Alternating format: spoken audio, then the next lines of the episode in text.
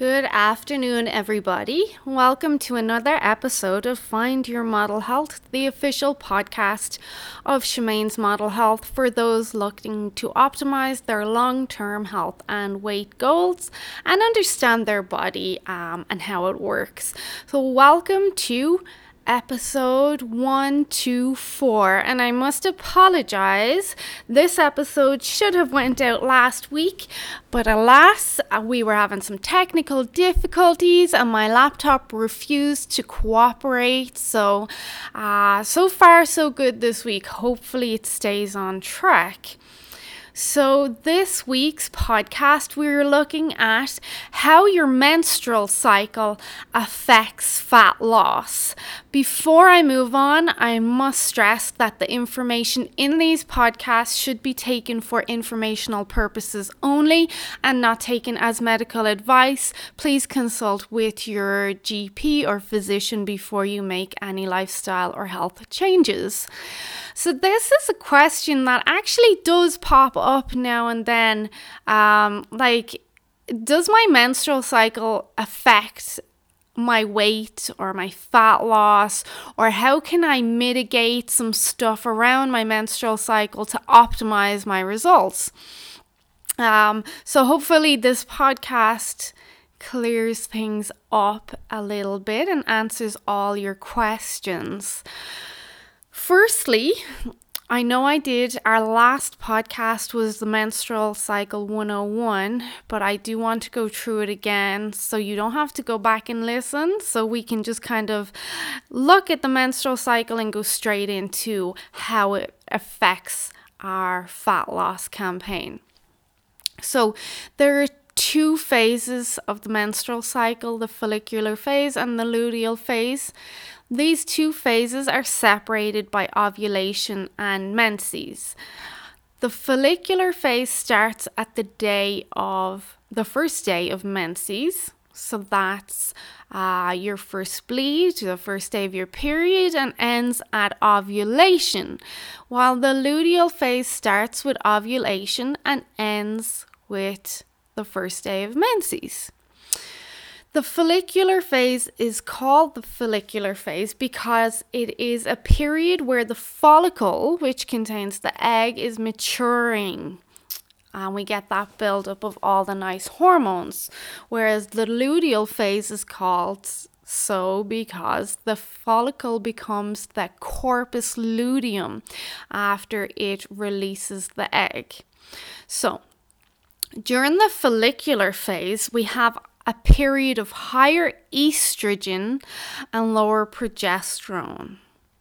If you've got any questions about estrogen or estrogen dominance, there are podcasts um, on them, so go back and listen to them. The luteal phase is a period of high estrogen and progesterone. But in this phase, progesterone is more dominant. So, during the follicular phase, a female has about the same amount of progesterone in her body as a man does because the corpus luteum is the major source of progesterone and it's not formed yet until later on in the luteal phase. Um, then the premenstrual period and the menses is characterized by this big decline or steep decline of both those sex hormones, estrogen and progesterone. So we have this cycle high estrogen, low progesterone, high estrogen, high progesterone, and then a drop in both at the end when your period starts. So, estrogen makes women more insulin sensitive, while progesterone, because it opposes the action of insulin, it makes us more insulin resistant. Okay, that's going to be important. So, in, estrogen makes us insulin sensitive, whereas progesterone makes us insulin resistant. Want to know more about insulin resistance? Go back and listen to the podcast I did a few weeks ago on that. Okay, so estrogen and progesterone are both anti cortisol hormones. Um, Obviously, that depends on your lifestyle and certain factors, but that's what they're designed to do to help us manage cortisol. Estrogen is also a muscle building hormone, while progesterone can interfere with muscle development. So, recap on that. The follicular phase equals more estrogen, therefore, less fat storage, some fat burning, and this would be your muscle growth time as well. Then at the beginning of the luteal phase, you have high estrogen and progesterone.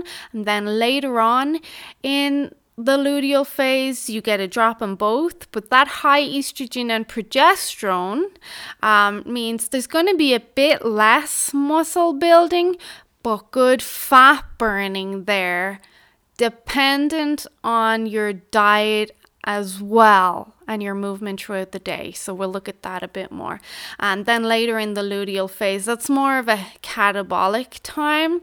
So you get a lot more fat burning. And I believe my very first podcast, like two years ago or whatever it was, was on how you can make your period work in your favor. I can't remember the name straight off, but it was how you can upregulate fat burning when you're on your period. That was my very first podcast, I believe. So we're kind of looking at that again here. Um, so definitely later on in that luteal phase, we're more catabolic. So that's where we would have more fat burning and also muscle burning if you're not careful. So, because both estrogen and progesterone have receptors in the brain as well, it's been shown that when they fall, so when we get that drop just before our bleeds, brain chemistry is impacted, including lower serotonin, GABA, and dopamine. This means irritability, mood swings, crankiness, increased cravings, especially for sweet, junky, starchy foods. It's good to start implementing some GABA. And if you're not a client and you notice that you have severe PMS, issues, this could be a good time to take in some GABA, watch some funny movies, get plenty of sun to help with that serotonin. So, again, three to five days before your period is due, and that should definitely help limit those cravings for junk food and sweet food and chocolate. Estrogen do affect insulin, cortisol, um, but they're lower on the hierarchy than insulin and cortisol would be. So, estrogen and progesterone do play their part but not as big a part as insulin and cortisol would.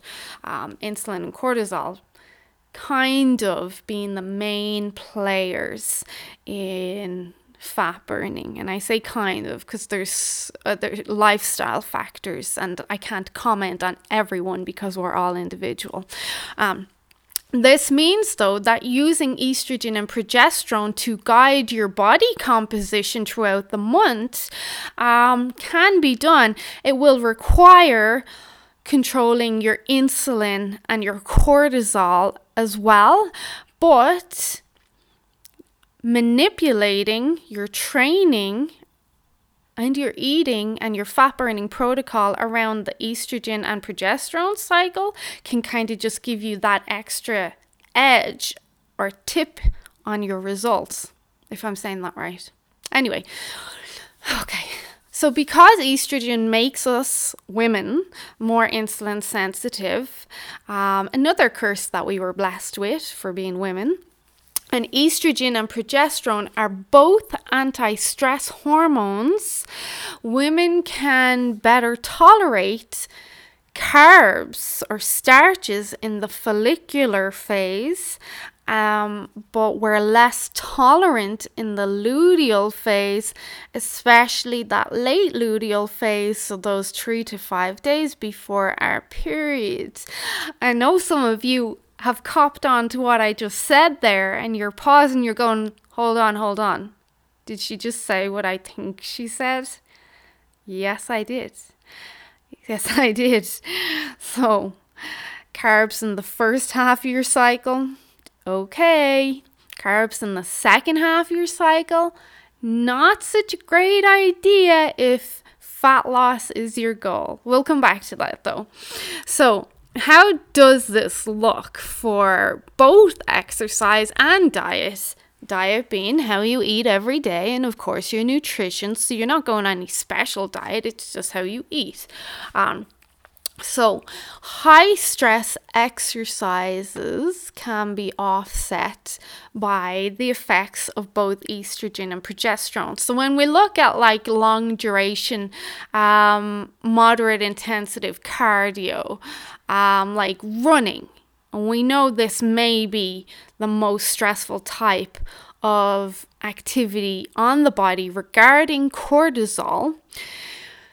This type of exercise unfortunately can also have an effect on reducing muscle. This can be why a lot of runners are a lot slimmer and don't have as much muscle. I mean, slimmer on the muscle side. Um, so, because of this, traditional long duration cardio may be best suited to the follicular phase, the first half of your cycle, or even the beginning of the luteal phase when your estrogen is high. So your estrogen is still high in that part of your cycle, so it can protect you a little bit more against the stress of, say, a long duration run would um, cause. I hope that makes sense. So during this time, estrogen will help the body maintain its muscle um, and then both estrogen and progesterone will work to minimize the negative effects of the cortisol that is being caused by that long duration run. The follicular phase is also a great time to focus on building muscle because estrogen aids with this as well, and we're also more estrogen sensitive at this stage. Sorry, insulin sensitive at this stage too. Um, so, given the law of metabolic multitasking. The idea that the body is not very adept at building muscle and burning fat at the same time, beginners being the one exception, splitting the menstrual cycle into more of a building phase and burning phase can be very, very smart. And it's something I try to do myself. And I'll say I try because sometimes you do just need to get to the gym to work off some stress. Um, but the follicular phase can be used and can be a very good time to be anabolic, to grow muscle. Whereas the luteal phase, that's our catabolic phase, that's when our hormones start to drop, we're more insulin resistant, we don't have as much protection from our hormones in regards to stress. That is more of a fat burning time. Okay, so that means your training and your diet may look something like this. So, in the follicular phase, you might do three times a week. And this is just an example because, of course, you're going to have different preferences. Um, like uh, for me, long duration running is not going to be something I'm going to do, and that's just me, but you might love it. So, during the follicular phase, the first half of the cycle, three times a week, you might do full body weight training, or you might focus on even some sort of body split training, say um, one day legs, or one day um, chest, one day back, or something like that. Then, three times a week, you're doing long duration, moderate intensity training. So, that could be run, but it also could be like a Zumba class or a jazzercise. There's something that gets your heart rate up. So, moderate intensity being that you're panting, but you can still talk. Um, then, your diet in this follicular phase is going to be kind of your normal calories. Um, and I say that in inverted commas. So, your normal calories, if you're in a calorie deficit because you're on a fat loss campaign, that's going to be your normal calories in this time. And your carbohydrate intake, um, again, is going to be mostly timed after exercise to enhance those training adaptations and muscle growth. And remember, you're doing um, weight training here and you're doing long duration moderate intensity training. So having your carbs after those um, is going to be smart. I'm not touching on if you're fasting, working out, or what, just trying to keep your carbs that meal after your exercise. Um, so then looking at the luteal phase, three to five times a week, you're doing short duration, high intensity training. So that could be sprint training, it could be HIIT. Um, back in the day when I used to teach Bokwa, that would be a high intensity class. So high intensity meaning that you're out of breath, you're panting, and you can't talk. Then your calorie intake. So in this luteal phase, you're not so much doing so much weight training, but more of your high intensity training. Now, your normal calorie intake here would still be present. So, again, if you're on a fat loss campaign, your normal calories during this time is going to be somewhat of a calorie deficit. And at this stage, the luteal phase, so the second half of your cycle, you're going to focus on keeping your carbs low. So you're using exercise to create a nice hormonal environment and a calorie deficit so that you can burn fat and minimize any muscle loss. So that's how we're using the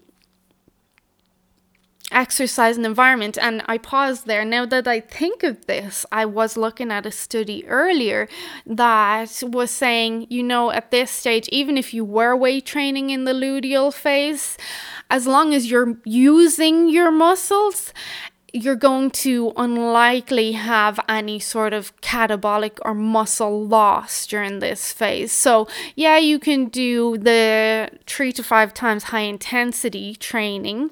You could also do three to five times kind of more um, higher reps, lower weights training if you wanted to do it that way. Um, as long as you're using your muscles, you shouldn't have too much muscle loss. Not too much stress though on your body because remember that estrogen and progesterone they're going to start to drop soon. So, what I just said there again, and what I mentioned earlier, is in the luteal phase, especially the late luteal phase, women are more insulin resistant. We want to keep our carbohydrates low and our sugars low at this part. And this is a bit of a conundrum because this is the time that we crave them, isn't it? And I did mention that if you wanted to bring in some GABA at this stage, some funny movies, a lot of sunshine, a lot of walking outdoors, you should be able to help mitigate the cravings and the mood swings. Um, but you can also use some dark chocolate or cacao, my favorite. I sound like a broken record. I talk about raw dark chocolate or 100% dark chocolate so much because cacao raises both dopamine and serotonin to address these brain chemical changes. And this also is why with some of my clients that have a lot of stress or anxiety i'm encouraging them to have two to four squares of a really high grade dark chocolate daily to help support the brain chemicals to help support that dopamine and making them feel good to help mitigate some of that stress. Um, not to mention all the other stuff dark chocolate does but we can also use BCAAs. They can help minimize muscle loss, they can help lower cortisol, and they can also help raise the brain chemicals of GABA. Um, to help support cravings. Now, preferably, you would want a flavorless um, branch chain amino acid supplement, or you can even get a flavorless essential amino acid. But not everyone's going to go for that. They're going to go for the sweet one that tastes like strawberry lemonade or something. And then you have to really, you have to ask a coach or ask someone their opinion on that because that can be quite complicated. Um, and I did do a podcast on BCAAs for fat loss a few months ago, and in that, those really sweet flavored BCAAs are going to cause insulin spikes throughout the day and will shut off fat burning. So there's some considerations to take there. When in doubt, go with your dark chocolate and go with a GABA supplement. Um, as a side note, hormone replacement of any kind or anything that kind of wipes out the cyclical nature of a menstrual cycle makes everything I've just said obsolete. So, if you're on hormone replacement therapy or have had a hysterectomy or you're not getting your menstrual cycle anymore, then you can just forget about everything I just said and maybe PM me for advice or email me. Okay, so just to wrap that up, quick summary the follicular phase. Um, we're looking at traditional weight training three, time, three times per week. We're looking at some longer duration cardio sessions two to three times per week. Um, that could even be walking as well. Um, then you're going to eat normal calories or your normal calorie deficit if you're on a fat loss campaign. Um, and you're going to still have your carbs here and you're going to, if you're doing exercise, if you're doing a good exercise workout, your carbs will come after that workout. During the luteal phase, uh, you're going to switch your training and nutrition up there. So you're going to move more to three times a week, having higher intensity. Um, exercises. Um, so anything that gets you out of breath, where you can't talk and you're sweating a lot.